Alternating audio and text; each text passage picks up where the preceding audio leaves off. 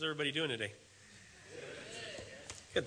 Uh, we're going to keep rolling through uh, 1 Corinthians. So uh, if you have your Bible, you can turn to 1 Corinthians chapter 9. Excited to, to bring the word to you guys today. a couple of weeks ago, if you were here, uh, I had the, the privilege of teaching through uh, 1 Corinthians chapter 8. And uh, that kind of serves as the context for what we're going to talk about today. So, just to kind of hit a quick recap, um, the issue in 1 Corinthians chapter 8 that Paul addresses is this issue of uh, eating meat that was offered to idols. And that's one of those things like we hear that, and like culturally, it doesn't really resonate with us. Like, what in the world is, is that all about? And um, what was happening is you had these different groups of believers. Uh, well, first you have this group of, of pagans who would offer uh, animals, animal sacrifices on behalf of their uh, beliefs, on behalf of their religion. And through this process, uh, they wouldn't always use the entire animal. And so, uh, being opportunistic as they were, they said, "Hey, let's let's take this leftover, you know, leftover parts of the animal, and let's take them to the market, and we'll uh, we'll put them up for sale." And uh, then you had these two groups of believers. One group of believers that uh, it didn't bother their conscience to go purchase some of that meat and eat it. And some of them even would, would go into uh, pagan temples uh, and sit down for a meal and eat this meat. And then you had, so, so that, that would be kind of like the liberal side of, of people. And then you had the more conservative people that looked at that and, and just like, my gosh, you can't do that, right? We don't, we don't do that. And so it was causing some conflict. Um, and so, uh, this idea that, that Paul addresses is that is the idea of your rights. And what he would later go on to say in the chapter is that, sure, it's within your right to eat the meat because we, we know that there's only one God and these other gods that they worship are not real. And so, there's nothing wrong with the meat. But really, at the end of the day, you're, you're asking the wrong question right? And, and, the part where I think we can relate to that maybe will resonate with us, hopefully will resonate with us as, as believers in America in 2013 is we're pretty good at asking the question, what can I get away with, right? What can I do? What shouldn't I do? Right? We ask those questions all the time, and, and sometimes we just want somebody to, to tell us, okay, it's okay to, to see these kinds of movies, and it's not okay to see these kinds of movies or, or music, right? It's, uh, it's okay to, to drink these kind of beverages in these kinds of places, but not, not these kinds. And it's okay to, to talk this way, but not to talk another way, right? Sometimes like it seems like it would be just really helpful if somebody would just tell us, yeah, you can do these things and you can't do these things, stay away from them.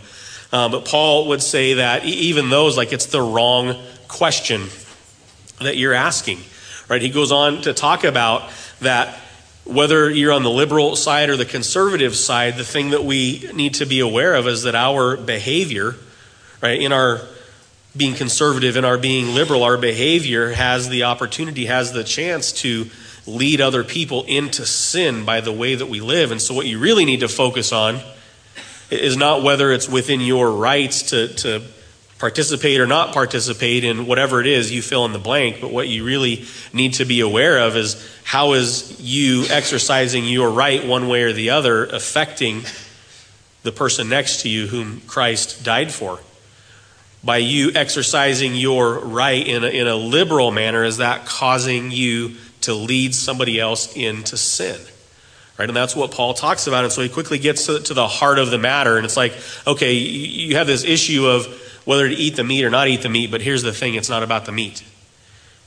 It's about your brother, right? It's about your sister, right? You, the meat's fine, but, but by participating in that activity, your brother looks at you who maybe has a weaker conscience. Your brother who came out of a lifestyle of paganism, in this instance, would look at you and say, Well, he does it, so I'm going to go do it too. And now he's led back into the lifestyle that he just came out of because of your liberality. And so, so that you're, you're focusing on the wrong thing. It's not about what you can or can't or should or shouldn't do, right? That, that we would lay aside our rights to participate in whatever it is for the sake of those around us.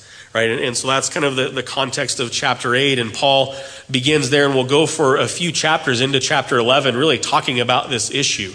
And so last time I taught, I, I titled the message, The Idol of My Rights. And so today, if I were going to put a title on this message, it would be The Idol of My Rights, Part 2. right? This is something that, that we need to talk about and that we need to hear uh, a lot, right? We hold our, our rights in, in high regard. And I'm not even saying that that's a bad thing that we do that, but, but think about here in 2013 America, like rights are kind of a hot topic right now. You turn on the news, you check your Facebook feed, right? And people are talking about how our rights are under fire, and they are, right? It's something that, that's getting a lot of, lot of press right now. And for you guys, I'm sure something that you have thought about, right? As Americans, we, we have rights that are given to us just by virtue of where we live right? Life, liberty, the pursuit of happiness, the American dream, right? It's our right as an American. We have the right to live the life that we want to live. We have the right to freedom, to liberty. We have the right to pursue that which makes us happy. And, and we do. We do pursue those things, right? We, we, live, uh, we live out those rights every day. And so, as we get into 1 Corinthians 9, Paul is going to talk about these rights, and he's going to talk about um, how we should view our rights. And so, let's just get into chapter 9. We're going to read uh, right now verses 1 through 12. And we're going to see Paul uh, really establishing uh, his right as an apostle. So just kind of keep in the back of your mind the, the, the, context of chapter 8 of the Corinthians asking the question should we do this or shouldn't we? And Paul telling them, wrong question, right? Pay attention to, to your brother and how you exercising your rights has an effect on your brother. And so we get into chapter 9. Paul says this He says, Am I not free? Am I not an apostle? Have I not seen Jesus our Lord? Are you not my workmanship in the Lord? If to others I am not an apostle, at least I am to you, for you are the seal of my apostleship in the Lord. This is my defense to those who would examine me. Do we not have the right to eat and drink? Do we not have the right to take along a believing wife, as do the other apostles and the brothers of the Lord and Cephas? Or is it only Barnabas and I who have a right to refrain from working for a living? Who serves as a soldier at his own expense? Who plants a vineyard without eating any of its fruit? Or who tends a flock without getting some of the milk? Do I say these things on human authority? Does not the law say the same? For it is written in the law of Moses, You shall not muzzle an ox when it treads out the grain. Is it for oxen that God is concerned?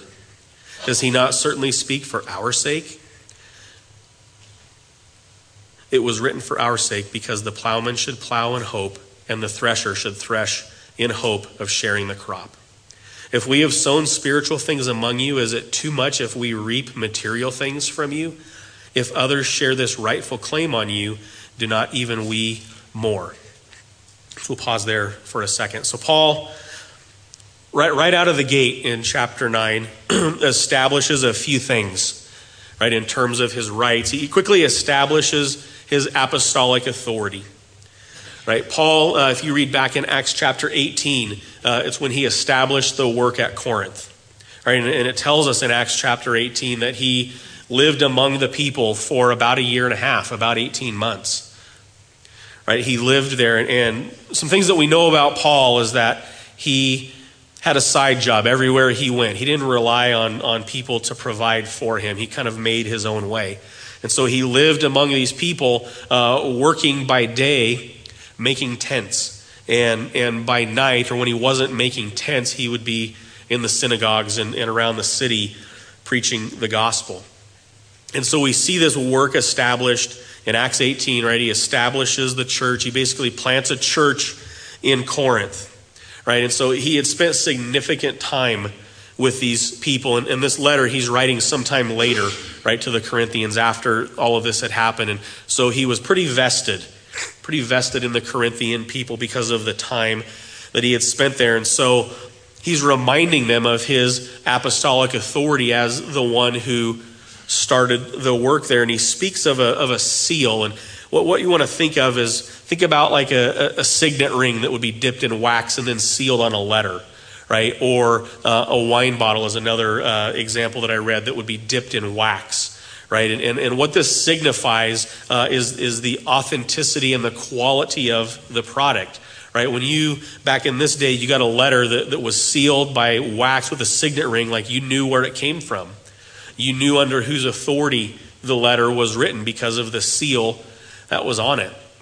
And so Paul establishes again his authority with the Corinthian people that the fact that the work that he started is still there and still going, and there's people there that still love Jesus, right? It's proof. Proof of the work of Paul, proof of his apostleship. And then he quickly moves on uh, to establish his rights, right? He asks this series of rhetorical questions that we read, right? Do I not have the right to eat or drink? Right? Kind of a dumb question, right? It's a totally rhetorical question. of course, we have the right to eat or drink, right? Can I not take my wife with me? Right? Sure. Of course, you have that right. And then he asks these three questions that kind of everyday life examples. It says, Who serves as a soldier at their own expense? Right? I don't know how many of you guys have served in the military, but for those of you that have, like, did you have to pay your own way? Of course not.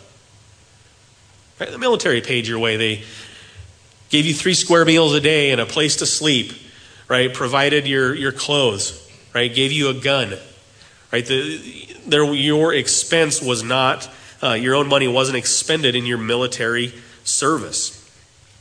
Right? He talks about those that, that plant a vineyard, right? I don't, I don't you guys have a garden, right? Or, or, or a farm or something you grow things. It would be pretty ridiculous if you didn't eat what you grew, right?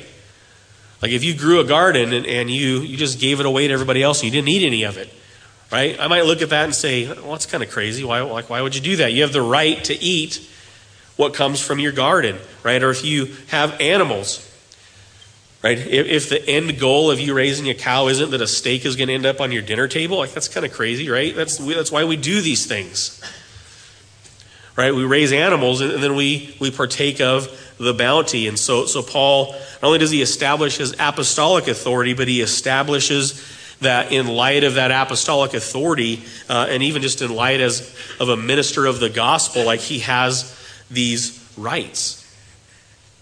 Right? It's not unreasonable that Paul would expect that when he went from place to place, that somebody would give him a place to stay. Right? It's not unreasonable that he would expect uh, that people would invite him over to their house for dinner or for lunch. Right? It wouldn't be unreasonable that he would expect that somebody would, would give him a few bucks here and there or buy him some clothes. Or it's, it's not unreasonable for him to think that at all. And even goes on to establish the biblical authority, right, from, from the word. Like the Bible even says, like the ox that works in the field, that plows all day, like even, even the ox gets to eat.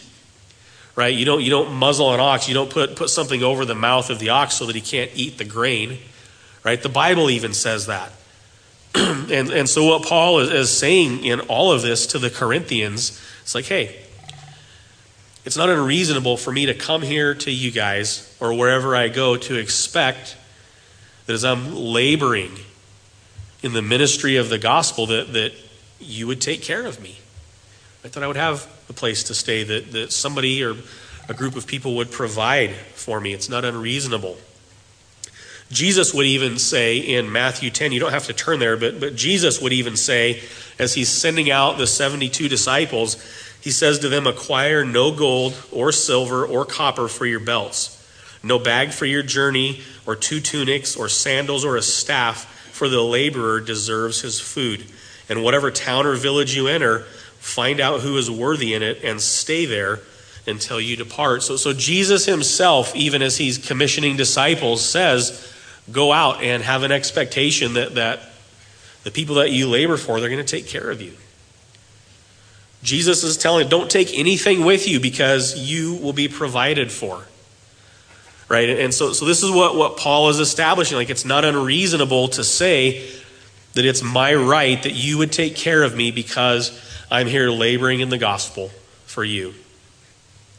And not only is it my, like, like it's expected, right? It's, it's expected that you would take care of me because of my labor in the gospel for you.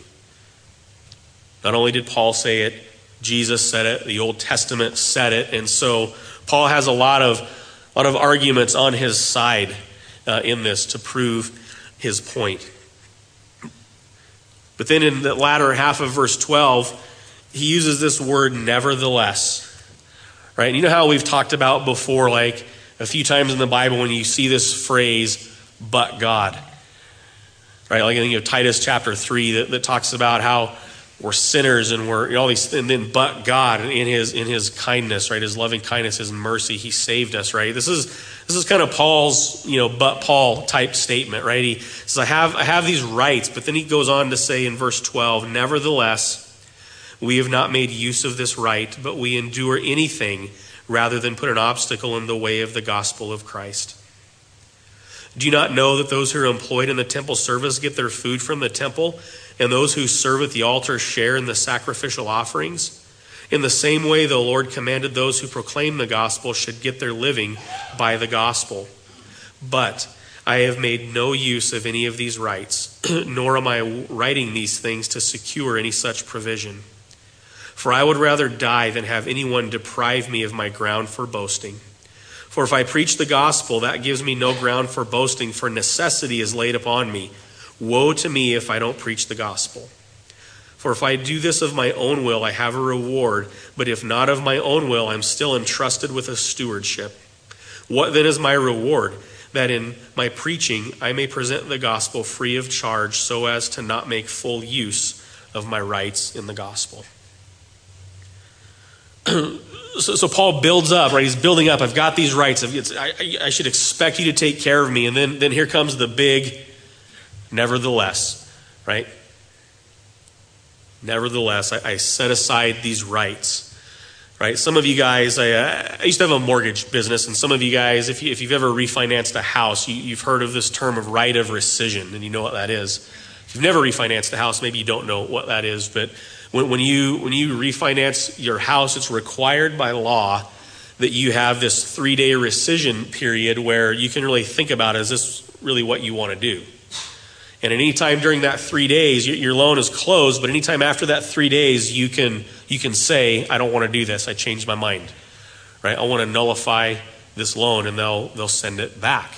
And this is what Paul is saying here, right? This, he's rescinding his rights Right? Paul is exercising his right of rescission with regard to his human rights. And that's a big word, and so Webster has this to say about rescind it's to abrogate, to annul, to revoke, to repeal, to invalidate, if that gives you a picture of what we're talking about here.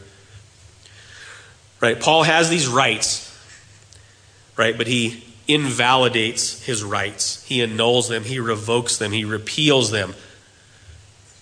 Right? Not, not just saying, yeah, I'm gonna I'm gonna set aside my rights for a time, right? He's like, I, he revokes them, right? Sends them away, sends them back. And really, this is the heart of the, of the matter that, that Paul is getting at back in 1 Corinthians chapter 8. Right? Yes, you have the right to do this, but there's something here that's more important than your rights.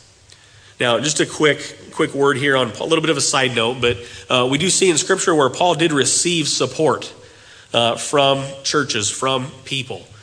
But typically, this would happen when Paul wasn't there. For, for example, when he was working amongst the Corinthians, they didn't support him. Paul supported himself. He had a day job, right? But, but when he would go somewhere else, when he was away from the Corinthians, maybe they would send him support at the next place down the road. And that's kind of typically how it worked with Paul. And so when he was with people living in their midst, right, he didn't want to be a drain. Paul didn't show up in Corinth wanting to be a drain on them, right, so as not to have any barrier to the gospel message, right? What was kind of common at this time is that you had guys like Paul who were kind of these circuit circuit preachers, if, if you want to call them that, and they would travel from town to town and they would preach their message. Not, even necessarily the Christian message, just guys that would travel from place to place and they'd draw a crowd and they'd speak, right? And, and it would be common that these guys would collect money as they went from town to town.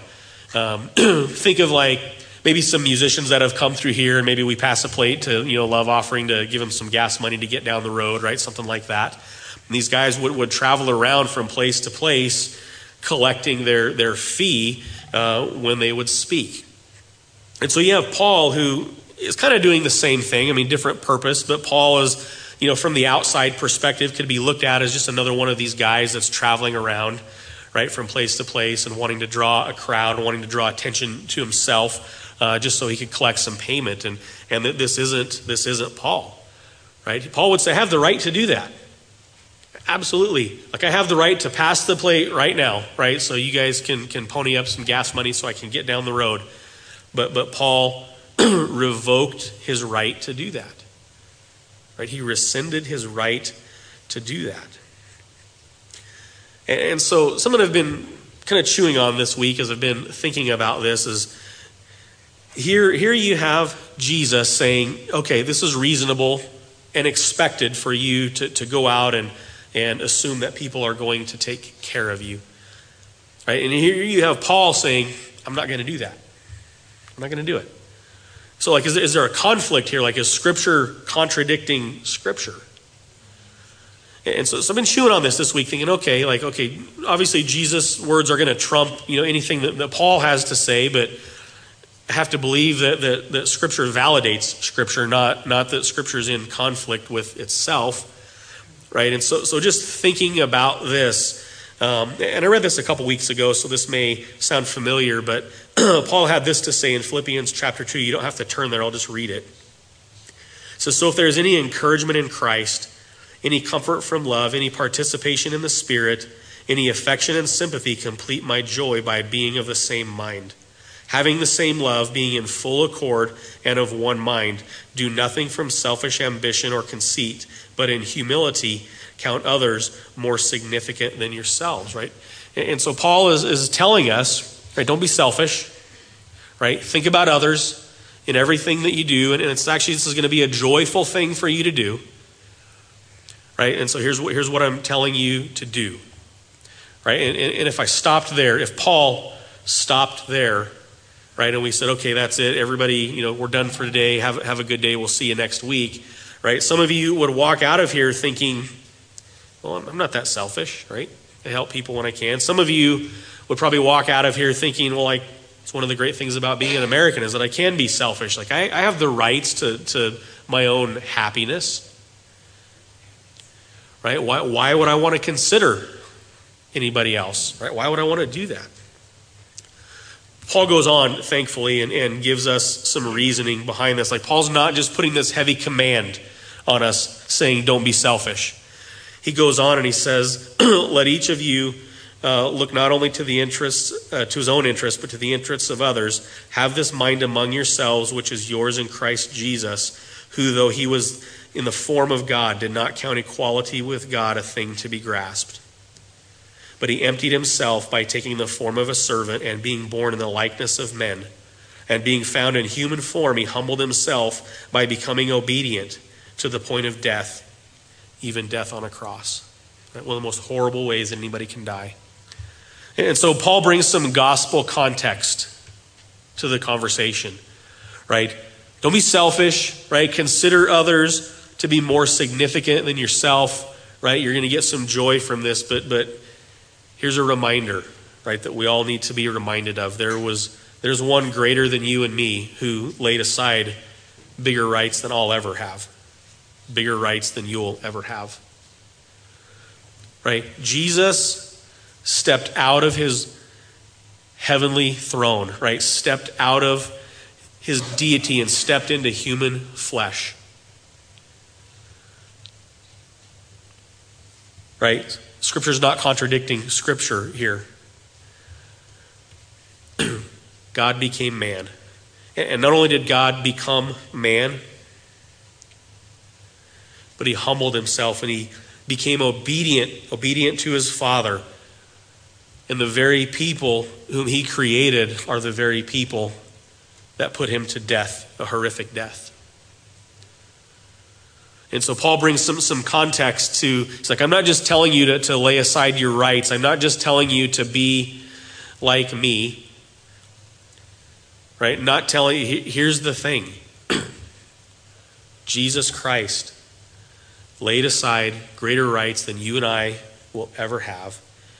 And, he didn't even do, like, there, there was a reason, there was a purpose in that. And the purpose behind that, and we'll unpack this more in a minute, but the purpose behind that was so that you and I could have relationship with him.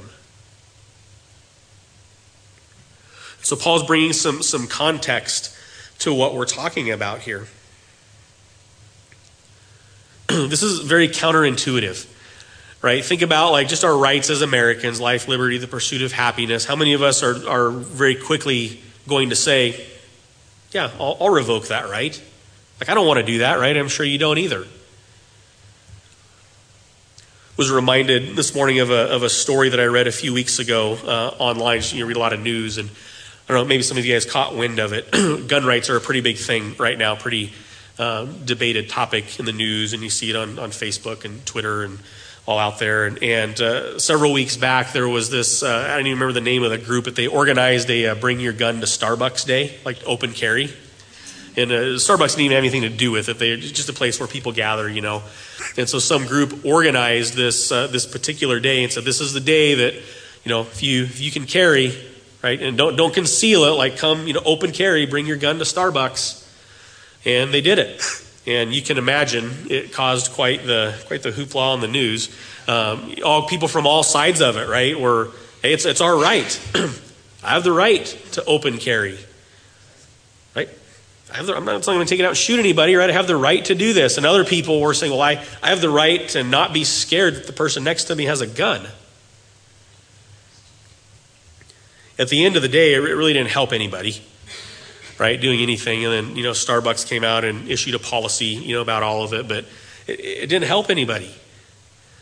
Right? The people that brought their guns, they were well within their rights, right? As long as they were doing it legally. And the, the people that weren't into that, it was well within their right to say, you know what, I'm not comfortable with that. Right? Well within their rights. So you have kind of this, this mixing of people who, oh, this is my right. Well, this is my right over here, and your right's infringing upon mine. Well, yours is in, you know. You can, you can see how it goes. And I think if Paul were here today, he, he would say, the question isn't, should I or shouldn't I carry my gun to Starbucks? Right? It's the wrong question. Right? Should, should I or shouldn't I eat the meat that was offered in pagan? It's the wrong question. It's the wrong question. What, what about your brother? Right? What about the person next to you? Do You ever think about them? And what Paul goes on to say is that as we do this counterintuitive thing, right, of, of laying aside our rights in a way that we don't expect, like there comes joy there comes joy and fulfillment when we do this. And so just thinking about like, okay, so, so what kind of rights are, are we talking about here? Even, even more like life, liberty, pursuit of happiness, that's kind of vague. Right? What, what, what are we talking about here? Right? Do, do you, you guys that, that work 40 hours a week or more, right? You guys that work, like, do you have the right to enjoy a weekend? Sure.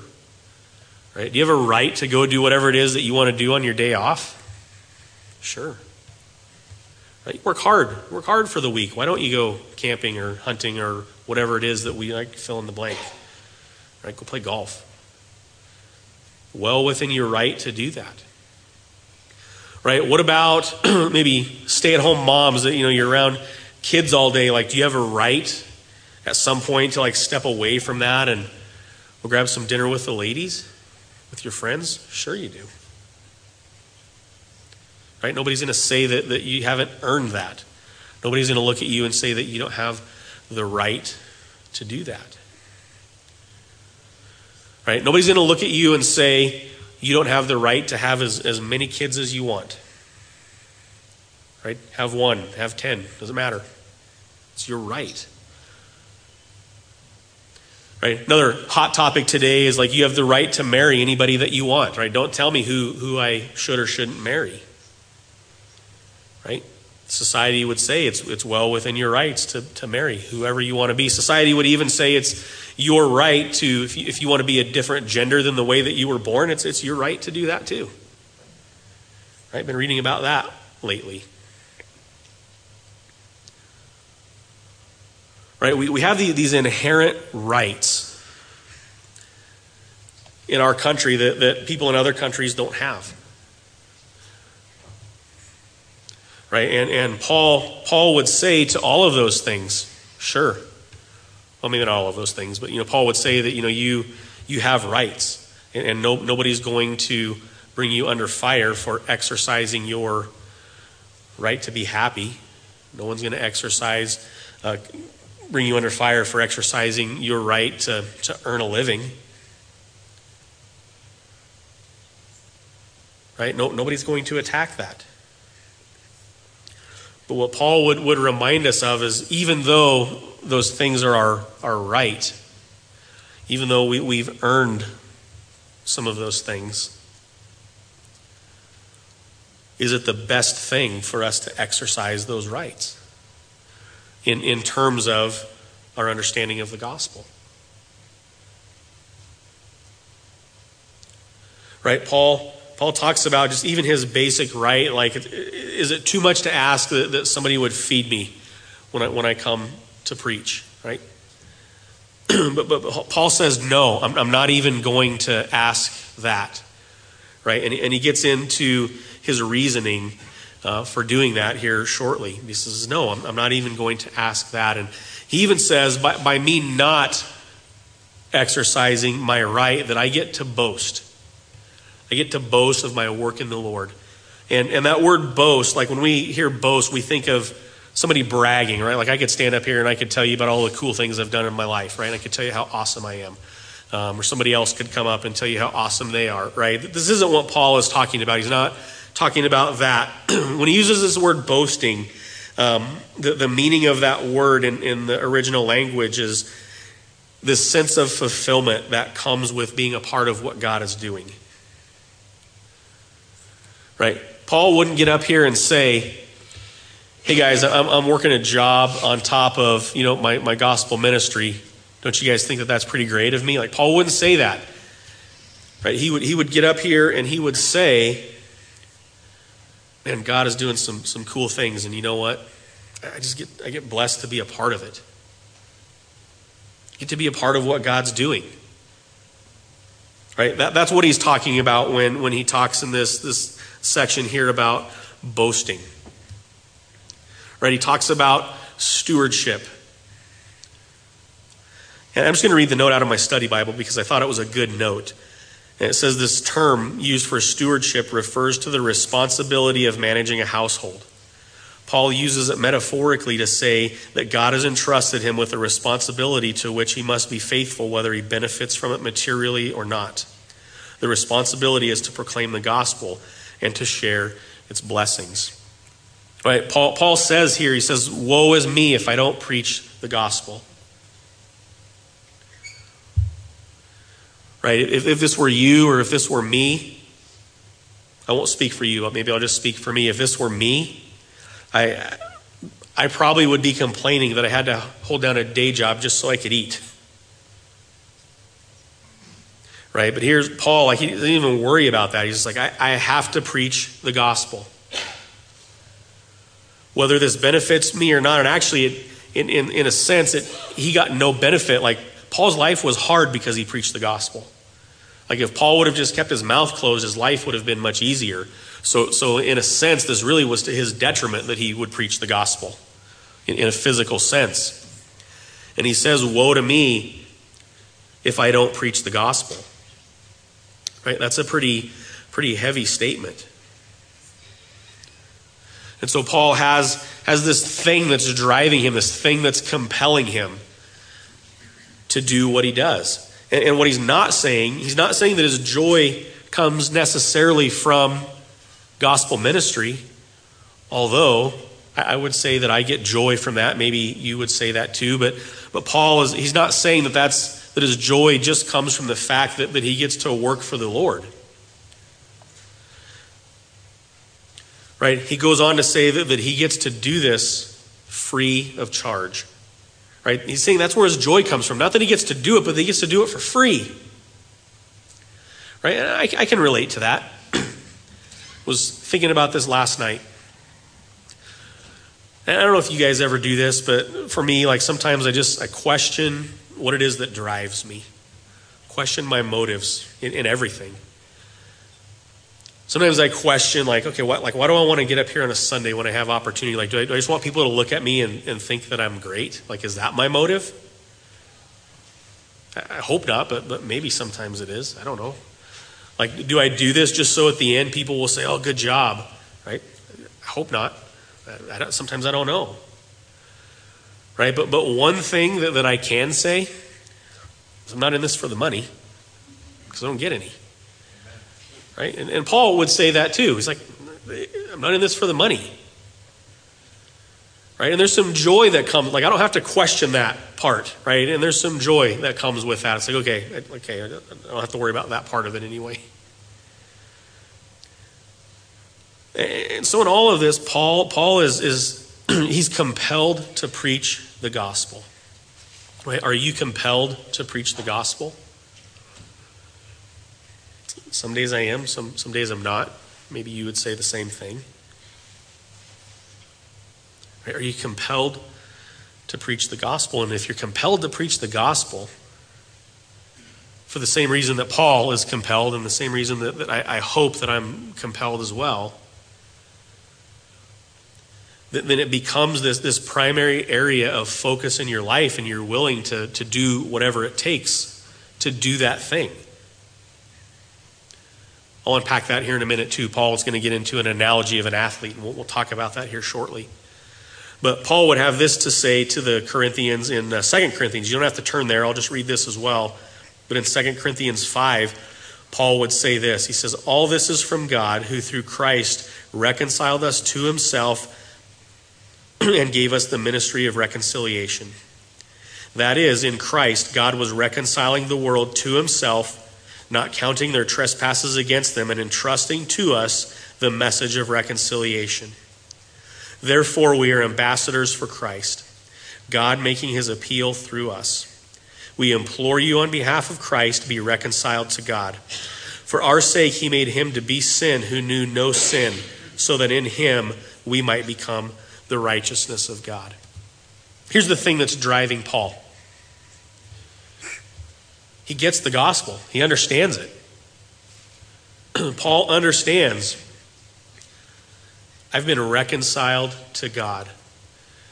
Now, when you think of reconciliation, like there, there's some implicit things in that term, and, and it would be that in order to reconcile, like something has to be broken for like there has to be a problem in order for it to be reconciled right? And and the problem was is that you and i we prior to knowing christ were, were enemies of god. Like we weren't indifferent to god. We were enemies of god the bible tells us and God, in His love and His mercy, reconciled us to Himself through Jesus, right? Through Jesus stepping into humanity, stepping into flesh,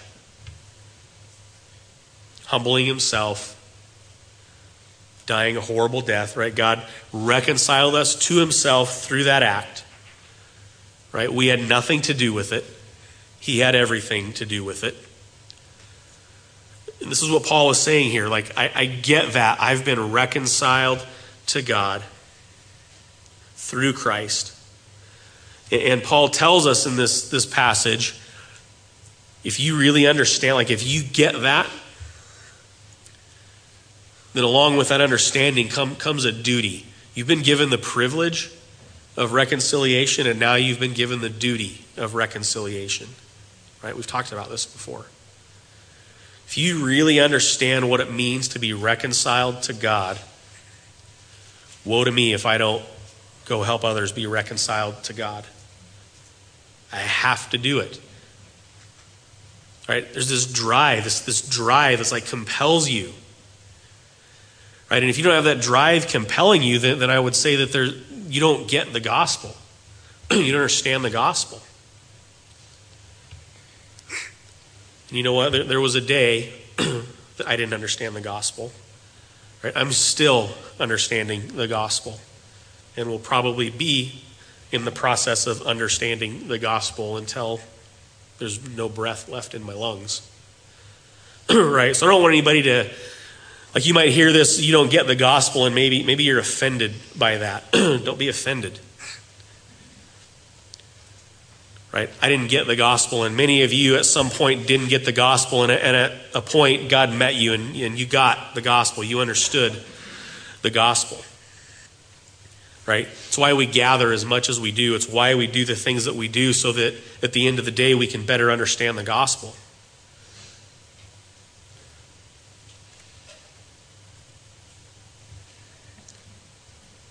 Paul is compelled by his understanding of the gospel to go take the gospel to others who don't understand it. Like, you see how that works?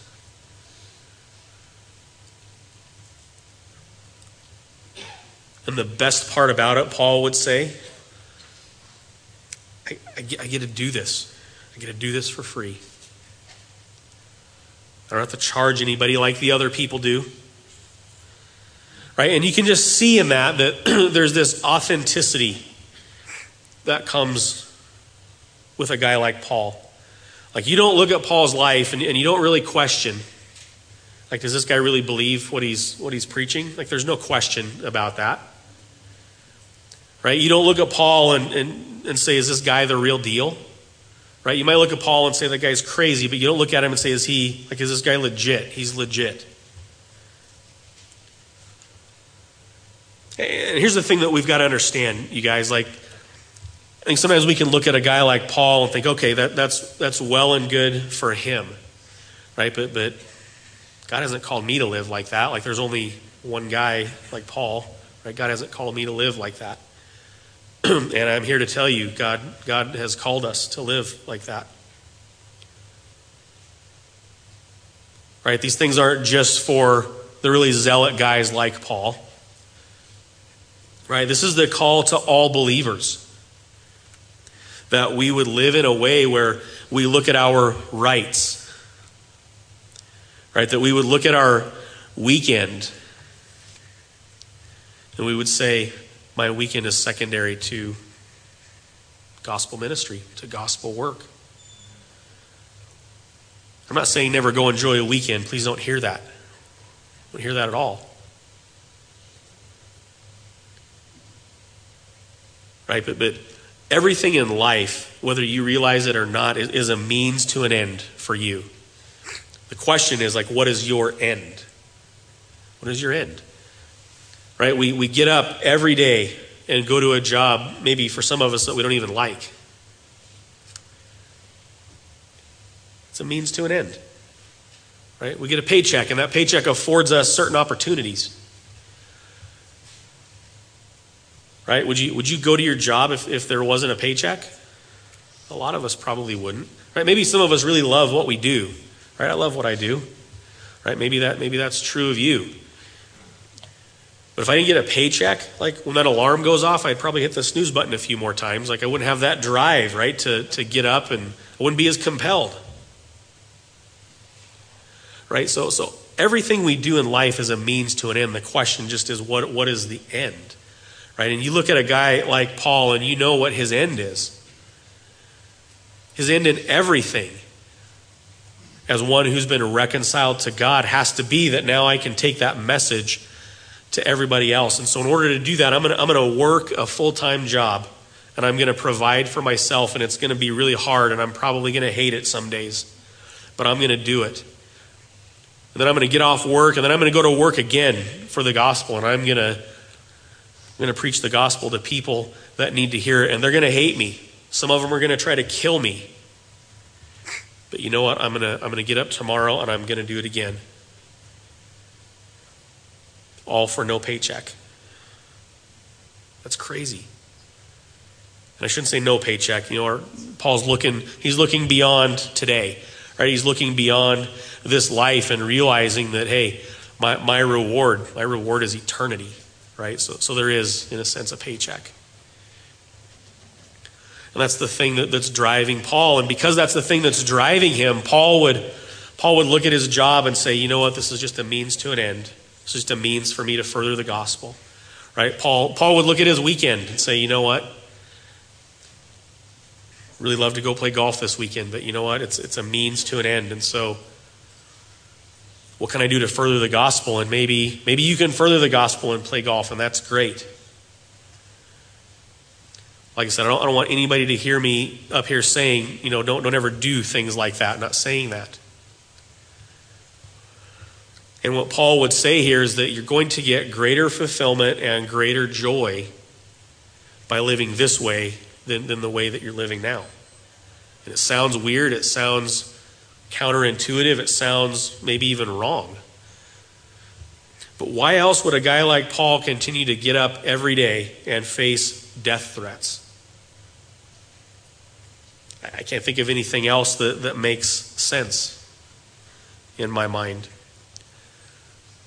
But Paul goes on to, to give us the, the reason in verse 19. Finish out the chapter here. It says, For though I am free from all, I have made myself a servant to all, that I might win more of them. And there's his reason right there. To the Jews, I became as a Jew in order to win Jews. To those under the law, I became as one under the law, though not being myself under the law, that I might win those under the law. To those outside the law, I became as one outside the law, not being outside of the law of God, but under the law of Christ, that I might win those outside the law. To the weak, I became weak, that I might win the weak. I have become all things to all people, that by all means I might save some. I do it all for the sake of the gospel, that I may share with them in its blessings. Do you not know that in a race all of the runners run, but only one receives the prize? So run that you may obtain it. Every athlete exercises self control in all things. They do it to receive a perishable wreath, but we an imperishable. So I do not run aimlessly. I do not box as one beating the air, but I discipline my body and keep it under control, lest after preaching to others, I myself should be disqualified.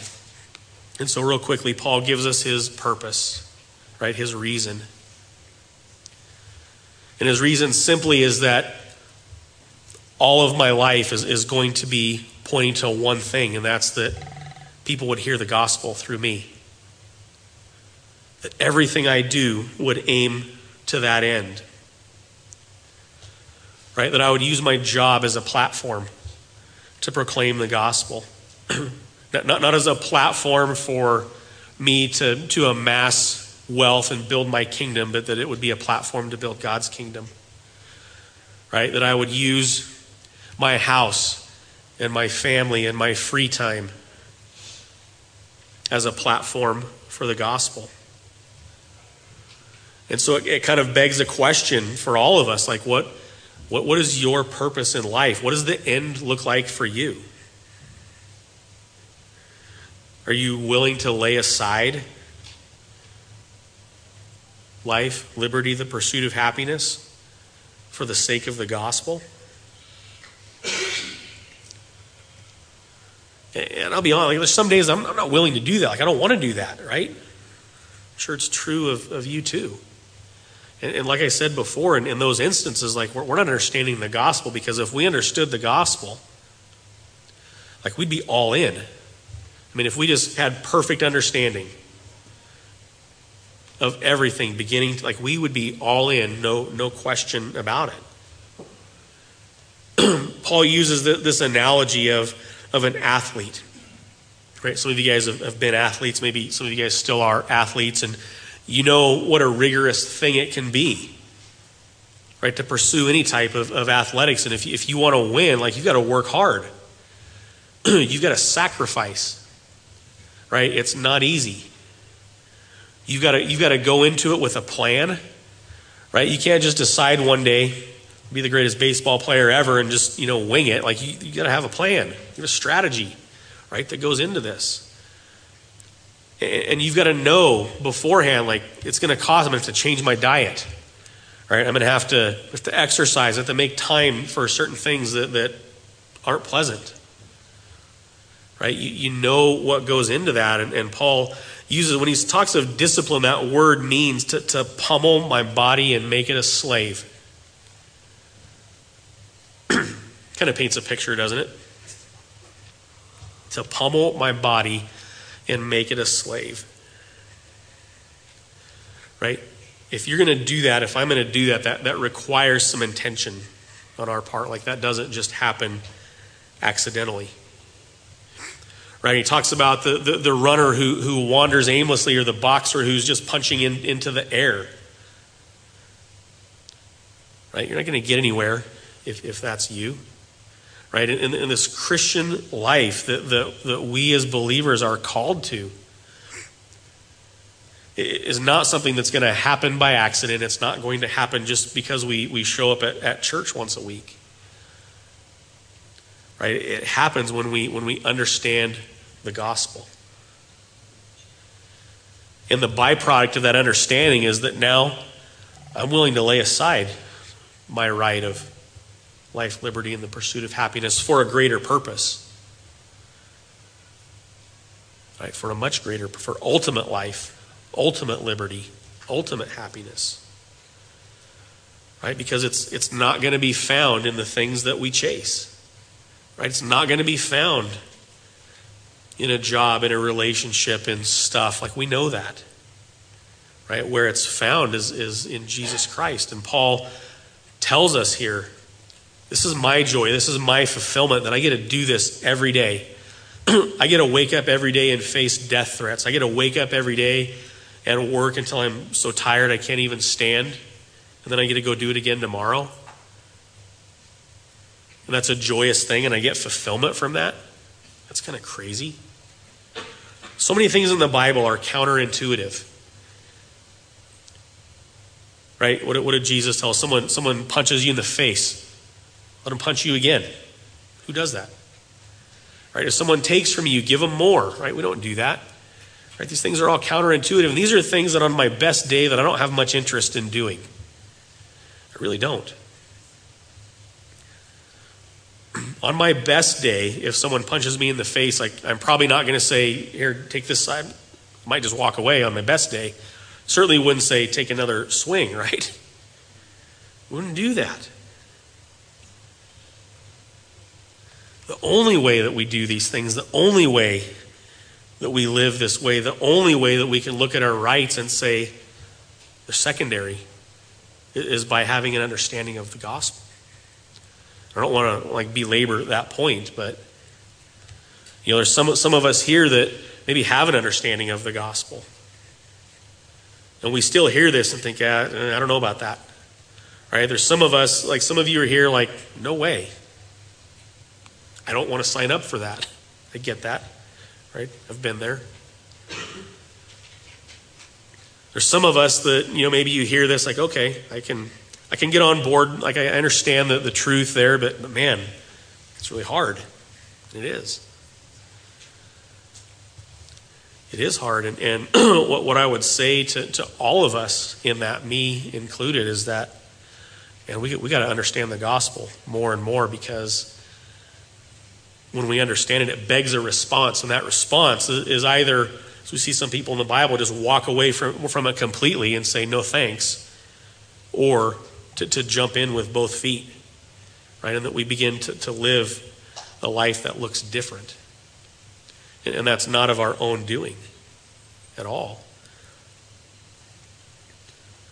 And so, so the question to us today is like, do, do we get the gospel?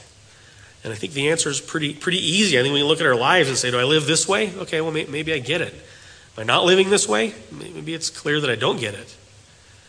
Right? But here's the good news right? God has, has called us, as Kevin talked about earlier, to a community where we live with one another, right? I'm not going to get this on my own.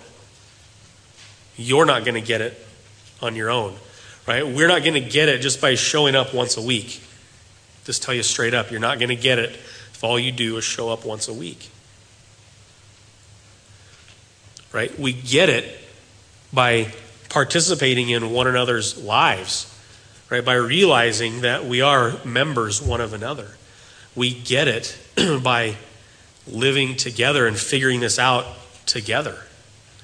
Right? That's God's design. That, that's not our, it's not our plan, right? That's God's design.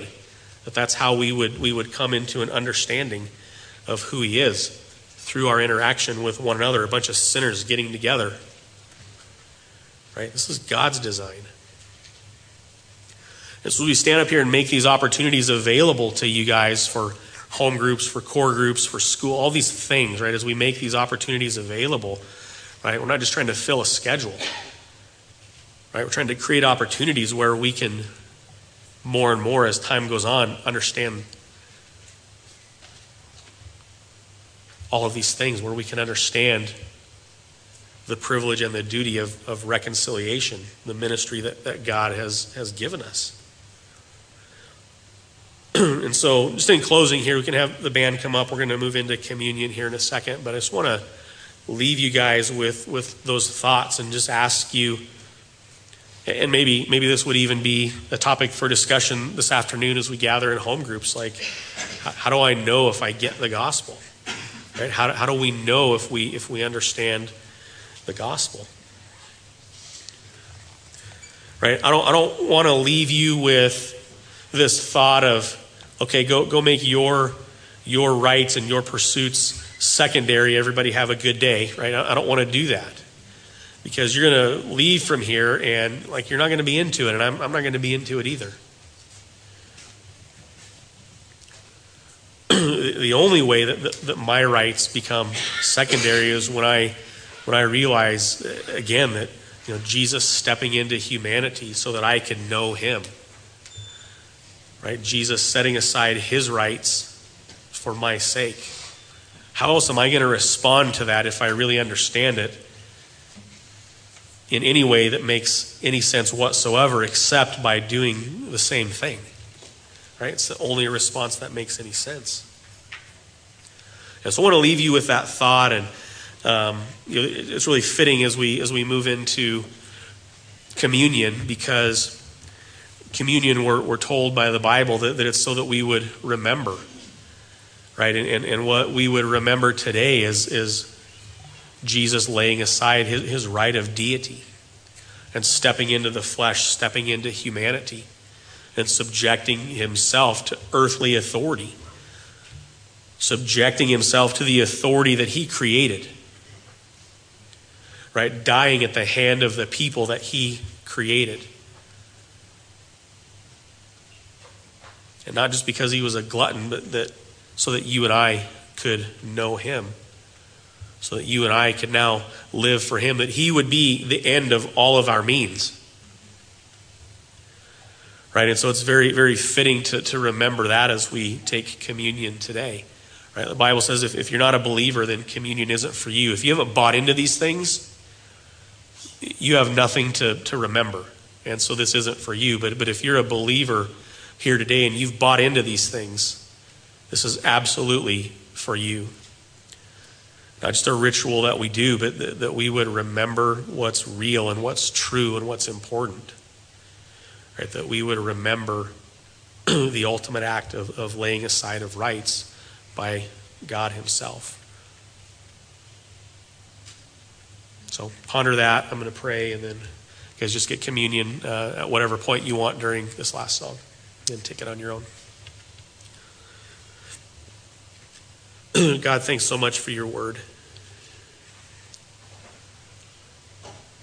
God, it just it never seems like enough to to say thank you for stepping into humanity.